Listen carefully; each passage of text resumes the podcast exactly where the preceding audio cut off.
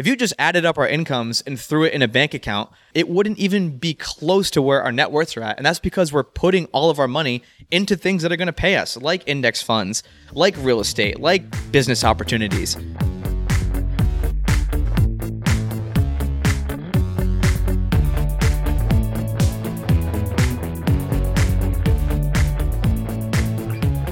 Welcome to The F I Show, where you get a behind-the-scenes look into financial independence. Here's your host, Cody and Justin. Hello, everyone, and welcome back to another episode of The F I Show, where today, Justin and I are going to reflect on how far we've come since we started this podcast. Back in October twenty eighteen, Justin and I were in completely different situations than we are now. We're recording this in March of twenty twenty-two, but before we do that, let me check in with Justin, who's sitting right next to me. We're still in Mérida, Mexico. So, Justin, I know one of your highlights is also one of my highlights, but you're much more versed in this world than I am, so take it away. Yeah, so the event Cody is alluding to was a giant luchador match. And so triple A wrestling is basically like the W W E, if you know what that is, in America, but in Mexico, right? It's Mexico's version of the W W E, like that equivalent of wrestling.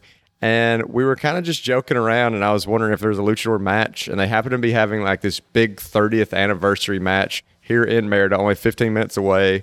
Didn't think we were ever going to be able to actually find tickets. We finally found some random music store who would sell tickets to us. And so we made it happen. And that's a great thing about trips like this is you have all these cool experiences with people that you're traveling with that you'll always remember. You know, we got to see Nino Hamburguesa, Mister Iguana, like all these crazy characters that now we will always have stories of. And the little inside jokes are, are always amazing. Like from now on, I can say things like bread bag and iguana. None of you will ever know what I'm talking about, but Cody and the rest of our crew will have these memories forever, and that's what traveling is all about. It's making those memories with friends, those little inside jokes. Cody, what was some other highlights you had from the last week? Yeah, I mean, we definitely had a more chill week this week. We kind of did a lot more of the touristy exploring, but we did make it to another cenote. I know Justin and I mentioned those in last week's intro. Basically, it's this underground cave of natural water that's fed by streams. You can go swim in them. Some have these open ceilings that are kind of exposed to the skylight. Other ones, you kind of have to climb down these treacherous staircases to get into them, but they're really cool. We went and checked out another one called San Ignacio. It's about thirty-five minutes away. There was this like nice beach club. We had people bringing us drinks, hanging out by the pool, but the food has been a really big highlight for me. It's just tasting kind of different parts of the world. You know, obviously when we're home, Lauren and I like to eat very kind of strict, and we eat mostly the same meals week over week. And I know we've kind of all been talking about this. We do kind of get in the same rut of, you know, preparing the same old meals over and over, but we've just been kind of tasting everything, everything Mexico has to offer, going to all these different cafes and these dinner places. And just, it's been amazing. The food has been so, so good. So definitely a highlight for me. I love trying new cuisine when I'm in a new place, and Mérida has not disappointed. And this week, in lieu of a partner, we're actually wanted to tell you about some work that me and Cody have been doing while we were in Mexico. We kind of collaborated and made sure that the audience has access to the spreadsheet that I've used to track my own spending from the time I started when I had thirty-eight thousand dollars to now over a million dollars. So it's really worked well for me to help build those habits. And we want everyone listening to be able to have access to that same spreadsheet. You can get that over at thefishow.com slash spreadsheet. That's thefishow.com slash spreadsheet. And even though Justin mentioned spending, he's selling himself a little bit short, because this thing includes like your net worth calculator. So every single month you see how much did my net worth increase by, you know, what do I have in these certain bank accounts or these certain investment accounts. It's not just a spending spreadsheet. Justin has literally everything tracked in there. And basically what he did was make a template version that, again, anyone can download for free and use at thefishow.com slash spreadsheet. So like we mentioned when we kicked the episode off, this episode is going to be all about the growth that we've had over the last few years. It can be so easy to get kind of stuck in the weeds, especially at a time like right now when the stock market has been down like double digits this year, and you can really start to question if you're ever going to be able to make real progress, because you're only looking at the last week or the last quarter. So we hope that zooming out and kind of looking at the last three and a half years can be really motivational to you guys listening. And if you have somebody who you think could also use a little motivation, you can grab the show notes, the link, so that you can share it with them and they can listen to this message at thefishow.com slash reflection. That's thefishow.com slash reflection. Now let's jump into it. Man, all right. Looking back at twenty eighteen, Justin, when we first started this thing, I think it was October when we first hit record. We were in the hotel room that you were living in at the time after your apartment got kind of burnt to the ground, which is a whole other story in and of itself. We don't have to get into all the details there, but just looking back, thinking back to where we originally were when we first met, when we first hit that record button on the F I Show, can you remember back to what you were thinking life was going to be like? Yeah, I mean, October twenty eighteen. Uh, and for those who don't know, the way me and Cody met, we had just met that same year, a couple months before at a Camp Fi. Then we go to FinCon together. And then we just start kicking off this podcast. And I just took a chance on it. I thought, well, you know, I'll give it a shot. And I don't know if I'm good at podcasting. I don't know if this is going to work. And now here we are, over one hundred sixty episodes in and still rolling. So that's one little nugget. Um, the other thing is, like you mentioned, was living in Boston, living in a hotel, had had the house fire. Obviously didn't expect that. Leslie had just moved to Boston. So she was moving down from New York. We'd been long distance dating for three years. And so that was going to be a huge change. Wasn't really sure how that was going to be. I was in the Air Force at the time with every intention of um, continuing in the Air Force for the full twenty-year career so I could have that retirement. So I was looking at, you know, probably forty-three when I would be able to leave the military. That's where my mind was. And so I thought, you know, I'll probably be in Boston another two years. I had been there for two years at the time and wasn't sure where I was wanting to go next. Maybe California, maybe Los Angeles Air Force Base. Again, Leslie moving there and, and having to kind of consider her career now that we were trying to stay together and not do the long distance thing anymore was a big part of it. But yeah, so that's kind of the way life looked. I mean, you know, I was just solely doing my index investing, nothing crazy, no side hustles, no side streams of income. And in my mind, like I said, I was going to be in the Air Force until I was forty-three and had no idea where I was going to be living next. Just out of curiosity, Justin, when was that first inkling of maybe I'm not going to do this for the next twenty years? And like, how did you actually figure that out? Because I feel like stepping out of a, a career like that where you have this cushy pension at the end of it, and there's a lot of people that you probably know personally that had done it, and they're like, this is the way to do it. You're going to be in your early forties. You're going to retire. You're going to be set for life. I guess, first of all, what triggered that? And second of all, what gave you the confidence to make that decision to ultimately quit? Yeah, it was really just like a perfect storm of things. And I think that's, I would say, probably obvious in most people's life that they can look back at these little dominoes things that lead to these big life changes. I'd say the place and the timing. It's not always the right place and the right time, but it's it's the place and the timing. So I started getting my first inkling kind of in two thousand nineteen. You know, Leslie had been, we'd been living together full time now for a little over six months and things were going really well. So, you know, I think both of us before were really committed to the relationship, but we were also, you know, cognizant of the fact that we had never lived close to each other. We'd always been long distance. And so you just don't know how that's going to work out. And now we had that extra layer of confidence and we started thinking about, where do we want to live next? Like, do we want the Air Force to have to decide where we live? What does that do to her career if I don't get Los Angeles Air Force Base and I end up in Dayton, Ohio or somewhere in Wyoming, or, you know, name your place that doesn't have as much of a tech presence?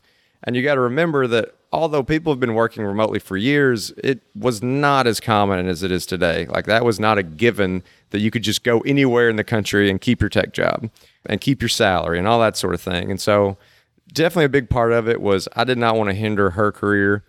Also, the job market was really hot at the time. two thousand nineteen, especially like early, mid-twenty nineteen, in the tech industry, companies were getting really aggressive with hiring. And I lucked out with the Air Force where my last job in the Air Force was super transferable to the civilian kind of life. I was working cloud technology, so I'm working with like A W S and Microsoft Azure and Kubernetes and all these buzzword topics. So I felt pretty confident that if there was ever a time to leave, this is the spot to where Leslie's career can be insulated and, and, and kind of flourish the most, and my career can kind of flourish the most. And if I can't get a good job coming off this experience with my background in this market, then I never would. Like, this is this was my best opportunity to get out.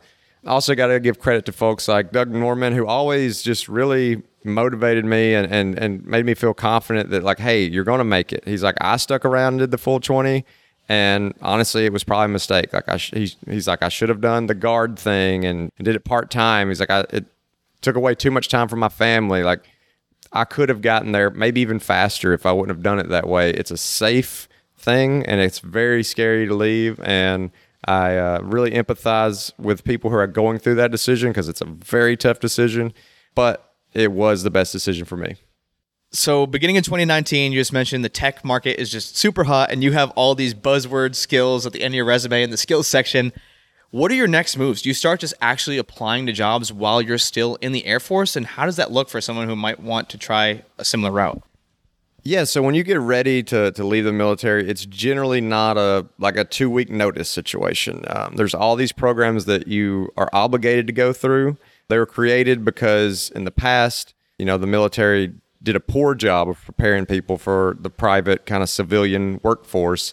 And so now not only do they have these programs, but they're not optional. Like you have to go through them. So you've got a pretty good bit of lead time. And yeah, you can go ahead and, and start talking with companies, start applying, start building that resume. And that's part of the classes that you go through. They help they help you build a resume. There's parts of the process that you can't skip unless you have like a verified offer in hand. So they're not just going to let you say, hey, I don't want this, I'm okay. But yeah, so you start applying for places, um, start doing interviews. And I would encourage people, even if you're not sure if you're ready to get out, just start doing interviews. It's like this awesome practice, and it's a skill that you can always get better at. Even if you're not, have nothing to do with the military and you're sitting in a job that you're fairly happy with, if a recruiter reaches out, just take the interview. Like it's really good experience. But so I started doing interviews, but actually the job I ended up landing on, they found me and I didn't even know about the job, didn't know about this career field at all. It wasn't something I was focused in on. I really thought I was going to end up in more strict engineering career field, more technical than what I'm in now, because just the way my resume reads and the way my like bachelor's was in and all that kind of thing. But this career field that I'd never even heard of reached out and found me. And honestly, it was offering more money than I knew was possible that I could make. So that's another thing.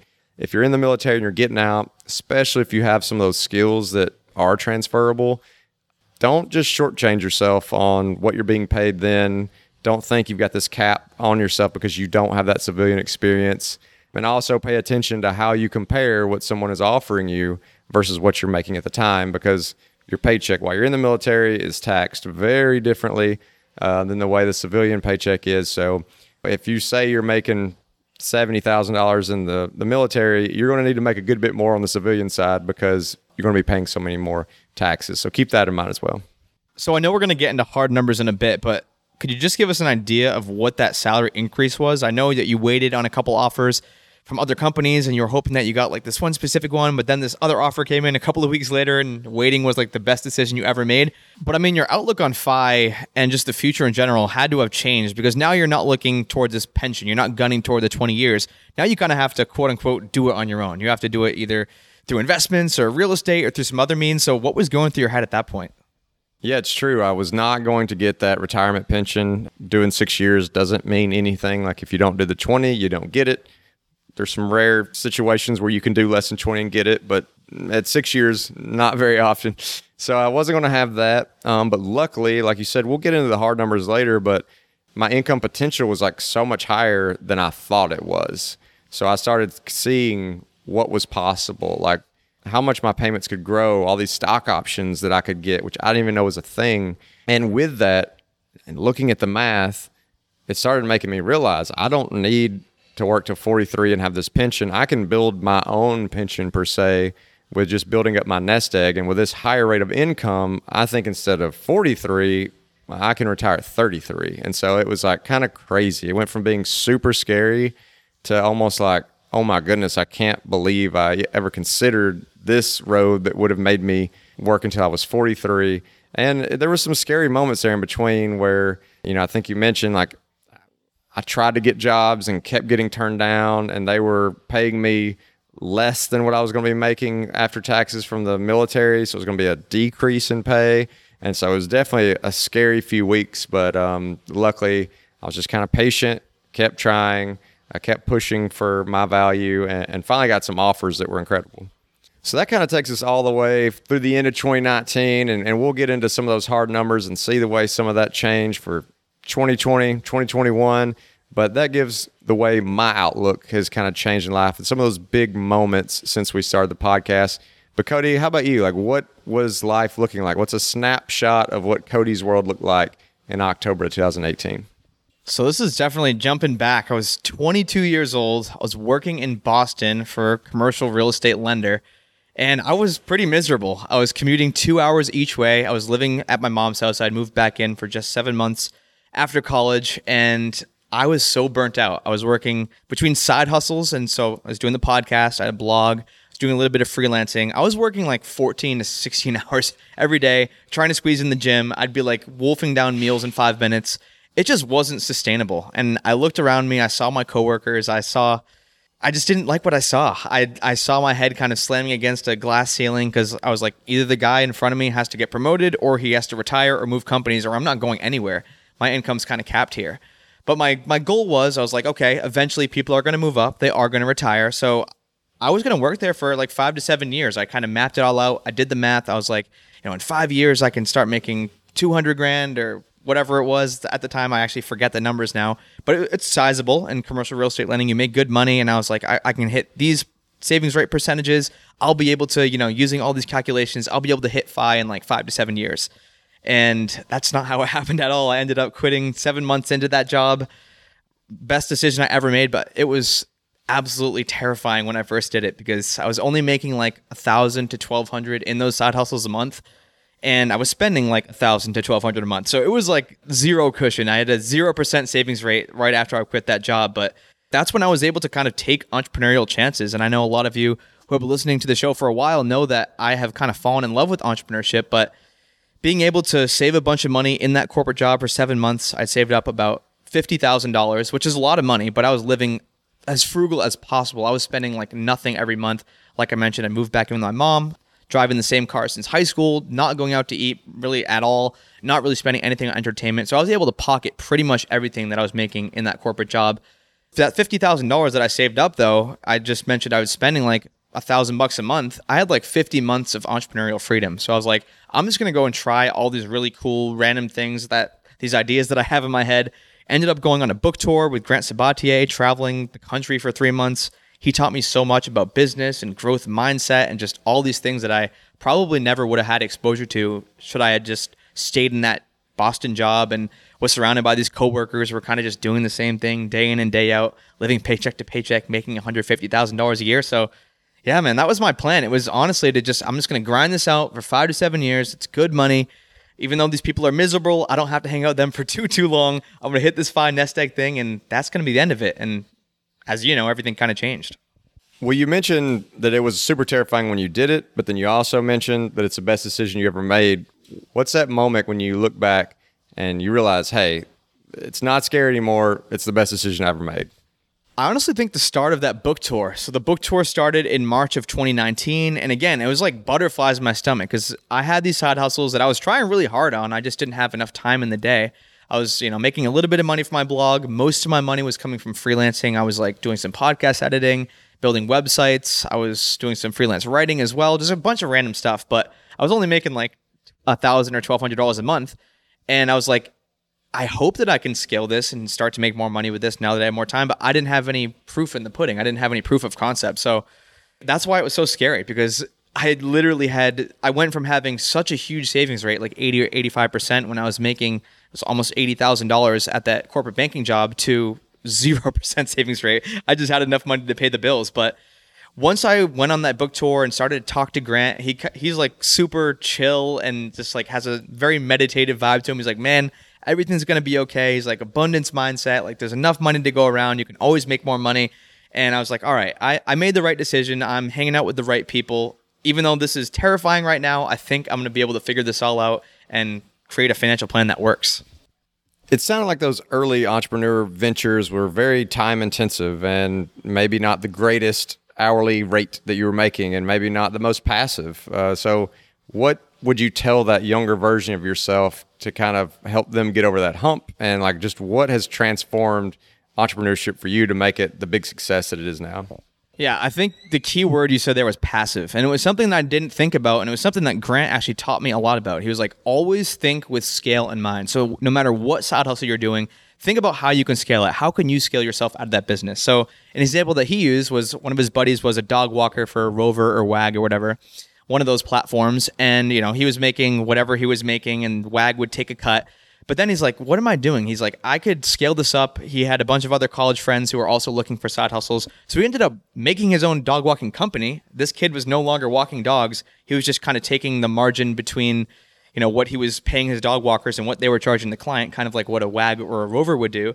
And he built his own business. So from those conversations with Grant and just seeing his mindset, I started to just think with scale in mind. So started to, you know, build some online courses, started to build email funnels that had like affiliate marketing built in. And so instead of, you know, sitting there for two hours, cranking out a piece of freelance writing, delivering it, that thing makes me zero more dollars after I deliver that thing. Or if I'm driving for Uber or Lyft, once I park the car in my driveway, I'm no longer making money from that thing. I started to think of, how can I build these systems? How can I build these businesses that are going to pay me in perpetuity? So that's when I started looking at things like digital products, like online courses and ebooks and workshops and eventually real estate. And, you know, obviously we're going to talk about investing and stuff. It's also passive income, not quite as quick. You're not going to get rich quick. Obviously, Justin and I are huge proponents of investing because we're going to talk about some astronomical gains once we dig into the hard numbers. But yeah, that was the big shift for me. I think a lot of entrepreneurs or people, when they think about side hustling, most of the time, they're thinking about side hustles that's just straight up trading your time for money. But there's so much more to entrepreneurship. And once you kind of think with scale in mind and you think of business building and passive income and how can I kind of make this a perpetual money machine, that's when everything can change. And that's when you can, you know, drastically cut down those hours every week and build the life that you love. All right, Justin, let's nerd out and get into these numbers. So I know I was just looking at your spreadsheet, and it's crazy to see how far you've come and how far I've come since October twenty eighteen, when we first started recording episodes for the F I Show. But just give us the full snapshot, the income, expenses, net worth, and, you know, maybe we can work through to today. Yeah, so in two thousand eighteen, in October, which I was an Air Force officer, I was a captain in Boston. And luckily in Boston, your housing allowance, which is tax-free and is also location-dependent, so it's kind of the way of them doing a cost of living adjustment for your specific area. Luckily, Boston is actually one of the best in the country for how much they pay you and how much rent is. So for instance, ours was like three thousand dollars and I was renting a place with roommates for seven hundred dollars. You know, if I would have been living in a place where that housing allowance was only a thousand, cool. You know, maybe I can rent somewhere for four hundred, but there's the, there's no margins there because the ceiling is so low in those, those other areas. But anyway, that allowed me to actually make more money than most captains in the Air Force would. So I was bringing in around seven thousand five hundred dollars a month is what I was bringing in after taxes. And my net worth, which I was super proud of, was two hundred eighty-five thousand dollars. I was twenty-eight, you know, going to turn twenty-nine that coming March, and had was sitting at two hundred eighty-five thousand dollars. And I mean, I really thought I was killing it. And I mean, I think, you know, I have to give myself some credit. I was doing well. I was saving seventy-five percent of my post-tax income on average back then. So I got out, joined the regular job market. As was mentioned earlier, you know, I was trying to find jobs, and I'm really hard applying for, for these jobs and uh, getting bummed out because there's one that's going to pay ninety thousand dollars before taxes, and I don't get it. And I'm just like, oh, this is, you know, what am I going to have to accept? Like, how low is this going to go? And I know that even numbers like that is like a privileged number to say, like ninety thousand is a lot of money. But for me, I knew after taxes, it was going to be a step back. And I think that's always tough to do. And then I stuck with it. I was patient. I kept applying for jobs. Like I said, a company reaches out to me and they offer me one hundred sixty thousand before taxes. And then on top of that, I thought it was a typo. They're going to give me one hundred thousand dollars in restricted stock. If you're not familiar with restricted stock, the way that works is you don't get any of it until you've been working there for a year. Um, then you get twenty-five percent of it. So I'd get twenty-five grand worth of stock after year one. And then every quarter after that, they would pay me six and a quarter percent is the kind of way it works out. So I'd get a little over six thousand dollars a quarter just in stock on top of that salary. And I was just blown away. Like I started, I know I sent Cody like a, a list of all the things. I'm like, man, look how this is adding up. The four oh one k match is five thousand dollars. They're giving me one hundred fifty dollars a month for a cell phone. They're giving me twenty-five bucks a month for my internet. They're giving me this or give me that. I'm like, this totals up to like one hundred ninety thousand dollars equivalent, you know, income. And so it just completely changed my mind on what retirement might look like. And I thought, okay, we're going to start making some real progress, and things were progressing quickly. And as everyone knows, March of twenty twenty, I saw my nest egg drop one hundred thousand dollars in one month.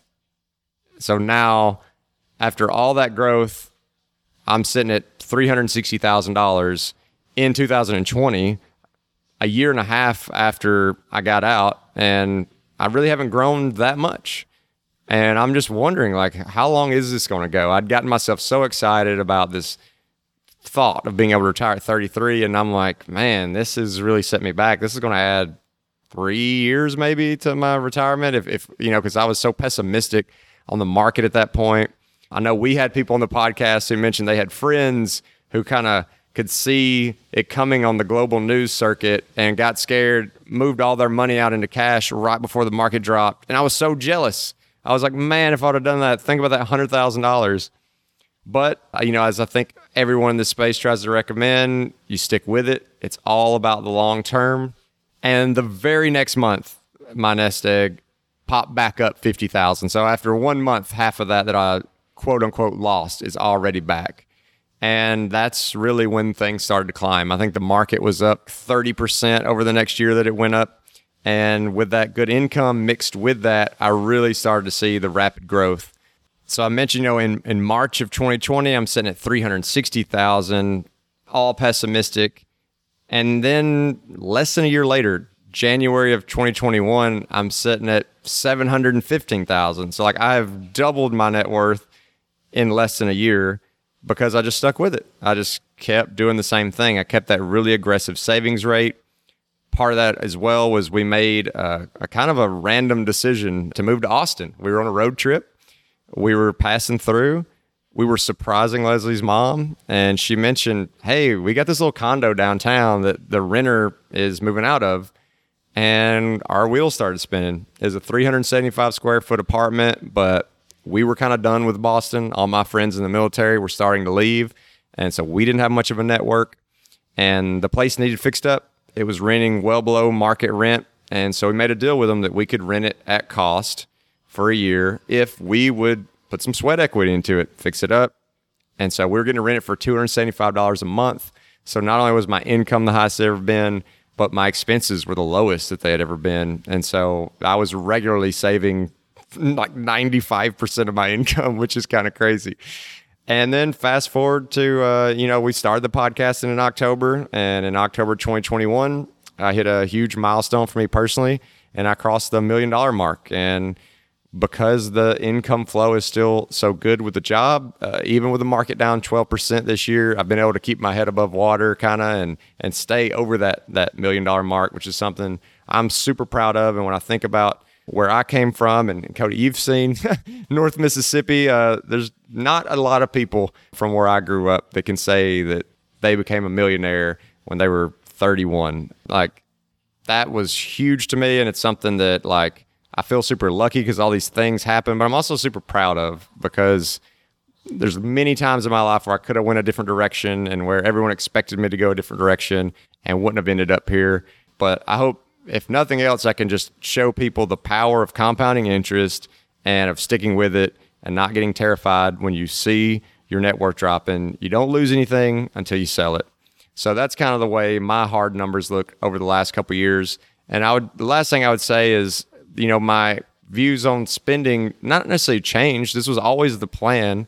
I knew once I got my net worth to a certain point to where it was this machine that could kind of feed itself, that I would either quit or I would keep working if I was enjoying it and kind of get a little loose with the spending.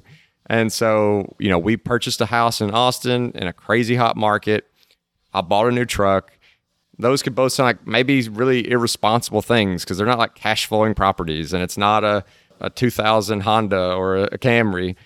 But, you know, we feel confident that the house is going to appreciate. We love the area. It's a long-term play for us. We're going to Airbnb it when we travel. Like, we're not going to let it be an anchor. The truck, I got a great deal on it. I could already sell it today and actually make money on it if I want to, even though I've driven it off the lot. And that's not normal, but it's just like specific point in time, and I did the analysis. And again, like, if I'm like, hey, this is putting too much stress on me, we could sell the house tomorrow, we could sell the truck tomorrow, we could lower our expenses again. These things aren't forever. So just kind of taking a shot at it and seeing, are these things really important to me? Do I need a nice house? Do I need a nice vehicle? Does it make me happier? because I'd much rather experiment with that while I have this steady flow of cash coming in than I would when I'm living off my nest egg. So just to give the listeners an idea, Justin, kind of looking at three hundred sixty K in March of twenty twenty. Now we're recording this March of twenty twenty-two. You're over the million mark. What is kind of your net worth breakdown? Like what percentage is in brokerage account versus, you know, retirement accounts versus, I know now you have some equity in the house, but just to kind of give people an idea of like how your net worth grew that fast. Yeah, Cody, good question. Um, it's pretty even split between the retirement account and brokerage. Uh, both are sitting right around forty-four, forty-five percent of my overall nest egg, forty-five percent in retirement accounts. So heavy four oh one Ks. Also, obviously, have the I R As, and then forty-five percent in brokerage. Now, some people might be wondering, like, how in the world would I have like over four hundred thousand dollars in retirement accounts when I didn't start work until basically right when I was starting turning twenty-four until age like thirty-one? Like, how do you get that much money into a retirement account? And that's had a huge boost over the last, um, you know, two years when I've discovered the Mega Backdoor four oh one K, which I know we talk a lot about, and that's allowed me to put almost sixty thousand dollars into a four oh one K over the, you know, each of the last three years. So the four oh one K that I have at this company that I've only been working at for two and a half years already has one hundred eighty-eight thousand dollars in it. I've been working there for less than three years, so I didn't even get to really do that much that last quarter that I first started. So really only two full years of getting to invest there with a, with a little bit of another year. That's a big part of it. The other things that I have is I have sixty thousand dollars worth of investments in syndication deals, like real estate syndications. Those are paying out eight percent interest year over year as they are being held. And then there will be a large payout at the very end, hopefully. I did dabble a little bit in Ethereum. So I started investing in two thousand seventeen.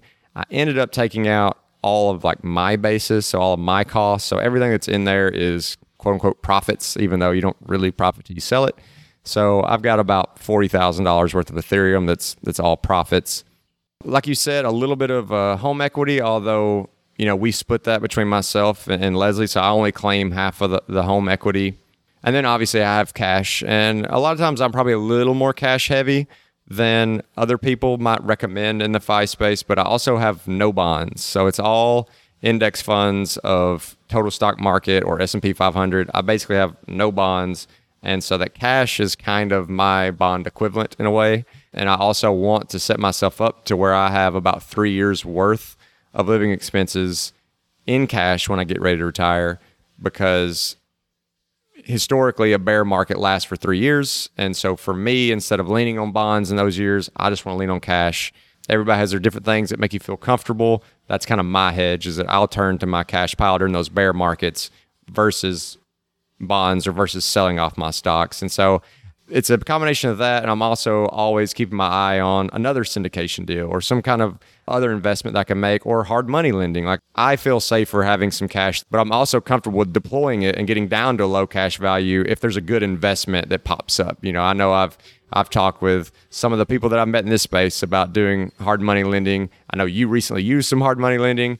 Um, it can actually be fairly lucrative, but you got to have the cash like sitting there ready. You can't be waiting on selling things and moving things around. Like, people normally, when they want it, they want it right then.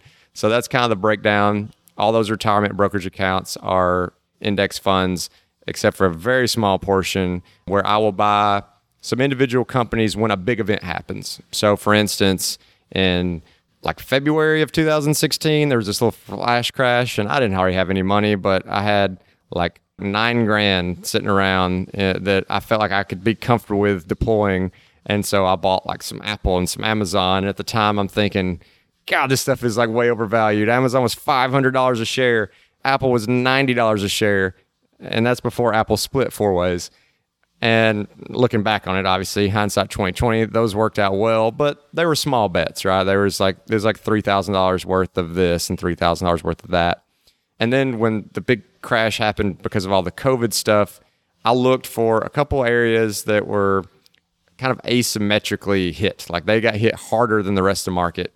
And cruise lines was what I saw. I saw cruise lines were hit ninety percent. And so I thought, you know, it's worth a little bet. And so far that's worked out well. But again, it wasn't a ton of money. I think I invested maybe like ten grand total into those but those have paid pretty well. So every once in a while, I'll dabble in an individual stock just to kind of scratch that itch. But I try to wait until it's a moment where it's kind of hard to lose, like something's already been really hit hard before I dabble in it. Real quick, Justin, before we get into my deep dive analysis, how has your spending changed? Is it like exactly the same as it was in twenty eighteen on a year over year basis? Has it inflated a little bit? I know you mentioned that once you hit a certain milestone, you're going to loosen the reins on, on spending some, but just wanted to get to those hard numbers on to show listeners exactly how you've done it. I'll go kind of far back, but only because I've got the numbers and it'll be really quick. So I started tracking all this in like two thousand fifteen. And when I first started tracking it, my monthly expenses were one thousand seven hundred dollars a month. two thousand sixteen, it was eighteen hundred dollars and something a month. twenty seventeen, twenty-three hundred dollars a month. But then two thousand eighteen, I brought it back down to nineteen hundred dollars a month. I kind of had first moved to Boston and things jumped up. That was two thousand seventeen. And then I started kind of figuring it out and, and getting it reined back in. twenty nineteen, eighteen hundred dollars. You can kind of see a trend. There's not a lot of inflation here. It's very flat on the spending. twenty twenty, one thousand three hundred dollars a month. And that was where I mentioned, you know, we had this awesome opportunity for a win-win where we got to live in a tiny three hundred seventy-five square foot condo for dirt cheap in exchange for renovating it and finding tenants to rent it for fifty percent more than they were renting it previously. So everybody won there. And now this this over this last year, it's a little bit of a blend of that really cheap. And now with the house, it's sitting at around twenty-seven hundred dollars is what the over the last year. But now going forward, it's going to be closer to like the low four thousands, like forty-three hundred, which is more than double my average spending the rest, you know, previously. But part of that is I've got a seven hundred dollars a month car payment that I could pay off tomorrow if I wanted to. Like I could get rid of that expense. So I'm not going to sit there and try to come up with enough nest egg to to have four percent rule, pay for this truck, because the truck's not going to need to be paid for forever. It's also a zero percent interest loan. So that's the only reason I'm not paying it off quicker. And then we have the house, which my portion of the mortgage is a little over fourteen hundred dollars a month. So that has definitely greatly inflated my spending. But that's the decision that I made. Is like, I want to test this out. I want to see, do these things make a difference in my life? Do I really want those? And if they don't make a difference, you know, I could have quit or I can cut them out. Instead, I'm experimenting with that and I really like what I'm doing now. So I'm in no rush to quit.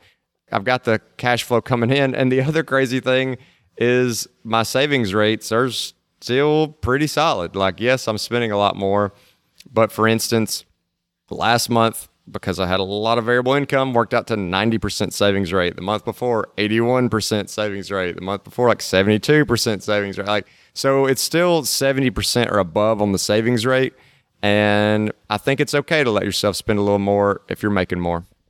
But that's probably enough about my expenses. I know that I just am over the top on how much data I keep on what I spend and what I buy and how investments perform, but it's kind of a safety blanket for me. I can look back on the data and feel really strongly that I've got enough evidence to like what life can look like that I can feel confident going forward, what that might look like.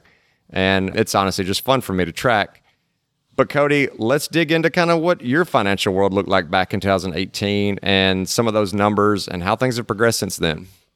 Alrighty. So like I mentioned, twenty eighteen, I was working in commercial real estate lending. I had, with all the bonus compensation and everything, it was about eighty thousand to eighty-five thousand dollars I was making, which is really generous. I was twenty-two years old coming straight out of college.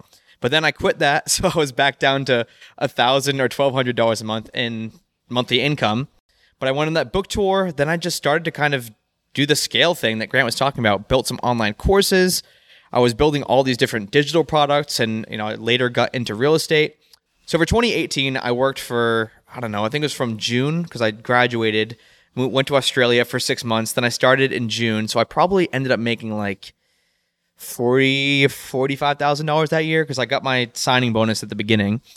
Then I made a little bit more, and then I quit at the end of January. So that's where that fifty thousand dollars number that I'd saved up. So my net worth when we first started recording, Justin, was probably like seventy-five thousand dollars because I'd been maxing out my Roth I R A since I was eighteen. So that's four years of that.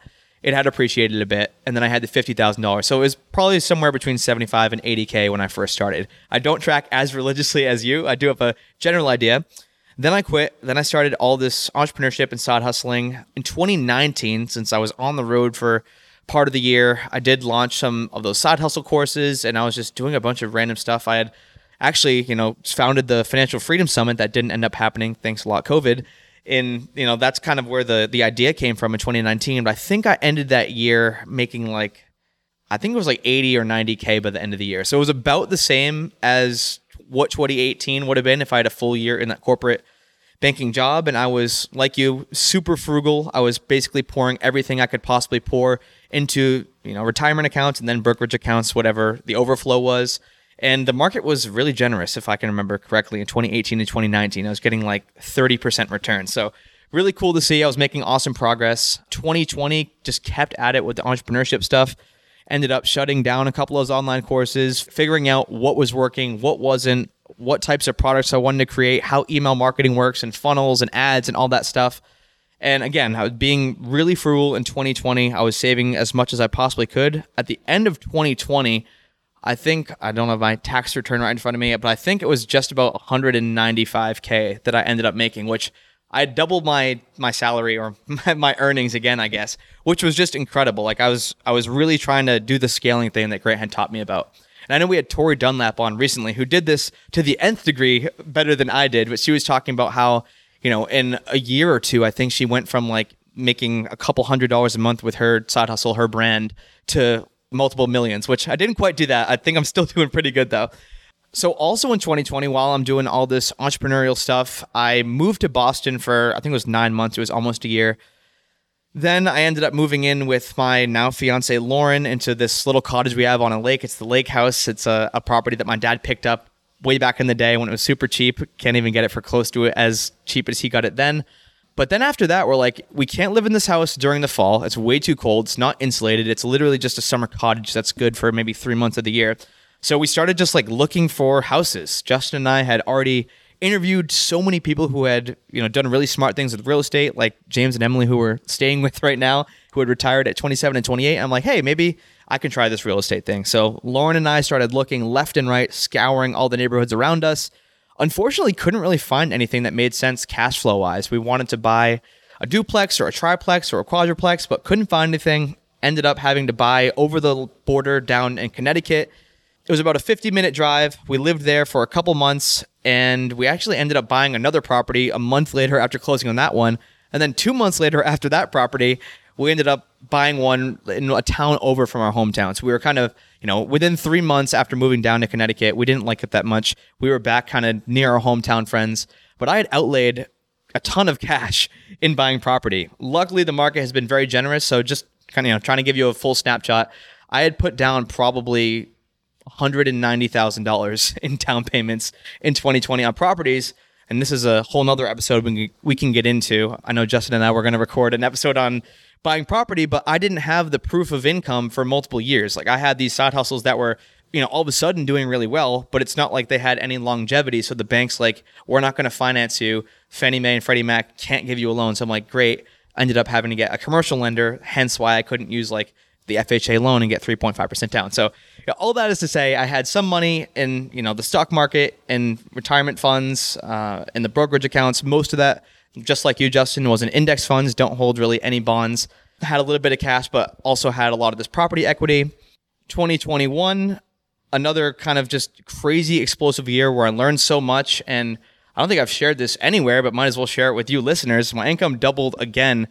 And I made almost four hundred thousand dollars in twenty twenty-one, which is honestly crazy to think back in twenty eighteen when I was making between one thousand and twelve hundred dollars a month to the income numbers that I'm pushing today. It's it's honestly mind-boggling. Like when I look at these spreadsheets, when I look, log into Personal Capital, I just, I'm honestly blessed to to be where I'm at today.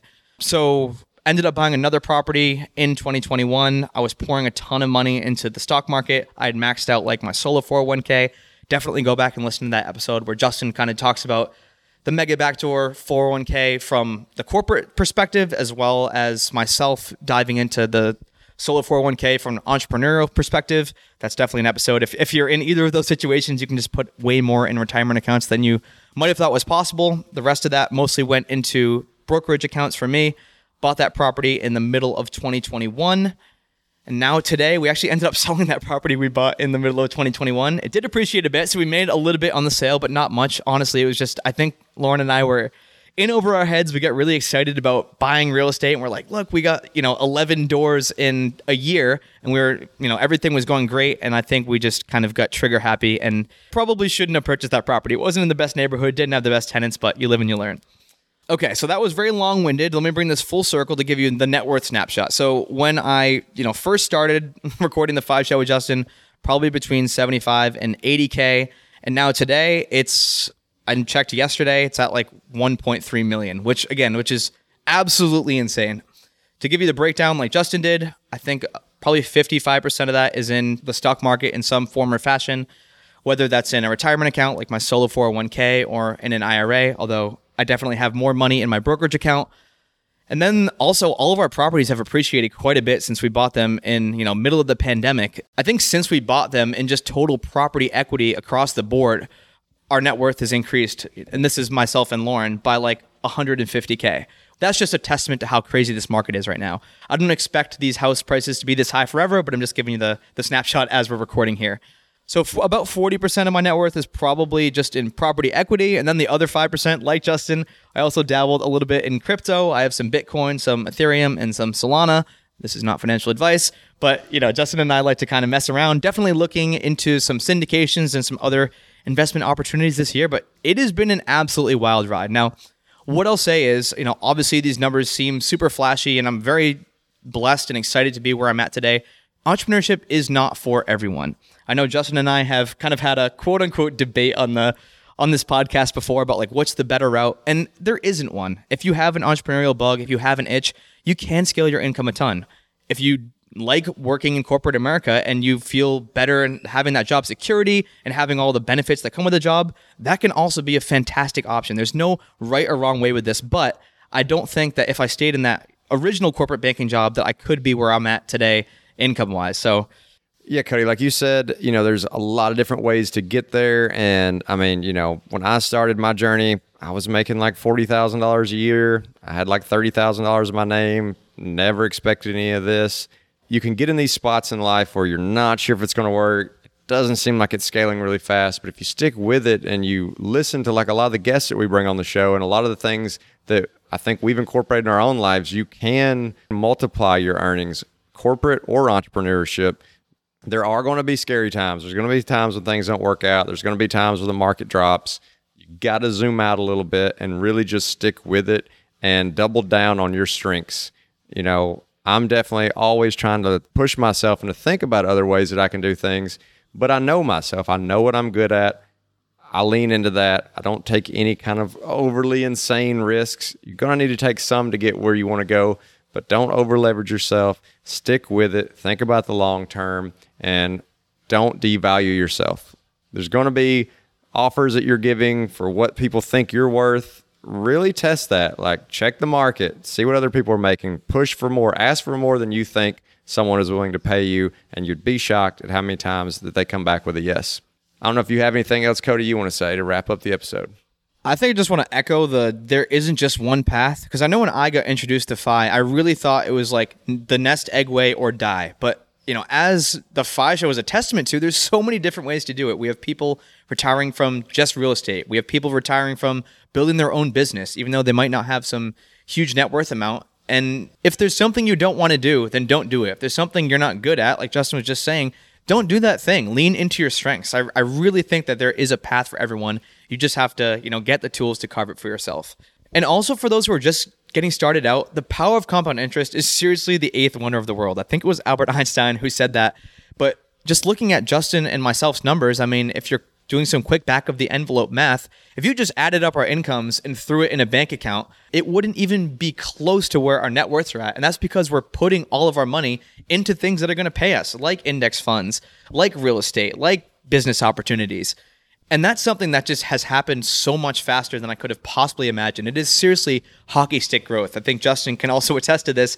The money that I made last year in the stock market is multiples of what I made in my full-time corporate job. Like, that's just mind-blowing to me, and it's money that I didn't have to trade my time for. So if you are one of those people who is super intimidated by investing, you haven't started yet, maybe you don't have a lot of money saved up, You can seriously start with five dollars. I think most brokerages, even some of them might be a dollar minimum. You can start with almost nothing. And also just the fact that there are all these online brokerages and all this free investing information online. It's not like it was in the eighties where you have to call up your stockbroker and you have to have the insider tips and you have to like be really knowledgeable to start investing. You can do it in a couple of clicks after reading a couple of articles or listening to a podcast like ours, and it will seriously change your financial future. But I think that is a wrap. Hopefully you guys enjoyed this episode. I know Justin and I have a ton of fun when we kind of do these deep dive reflections on ourselves, and we've got a ton of positive feedback. So hopefully this episode can serve as inspiration to you or maybe a friend. I know Justin mentioned at the beginning, this episode, including a quick summary, can be found at the fi show dot com slash reflection, and we'll see you next week.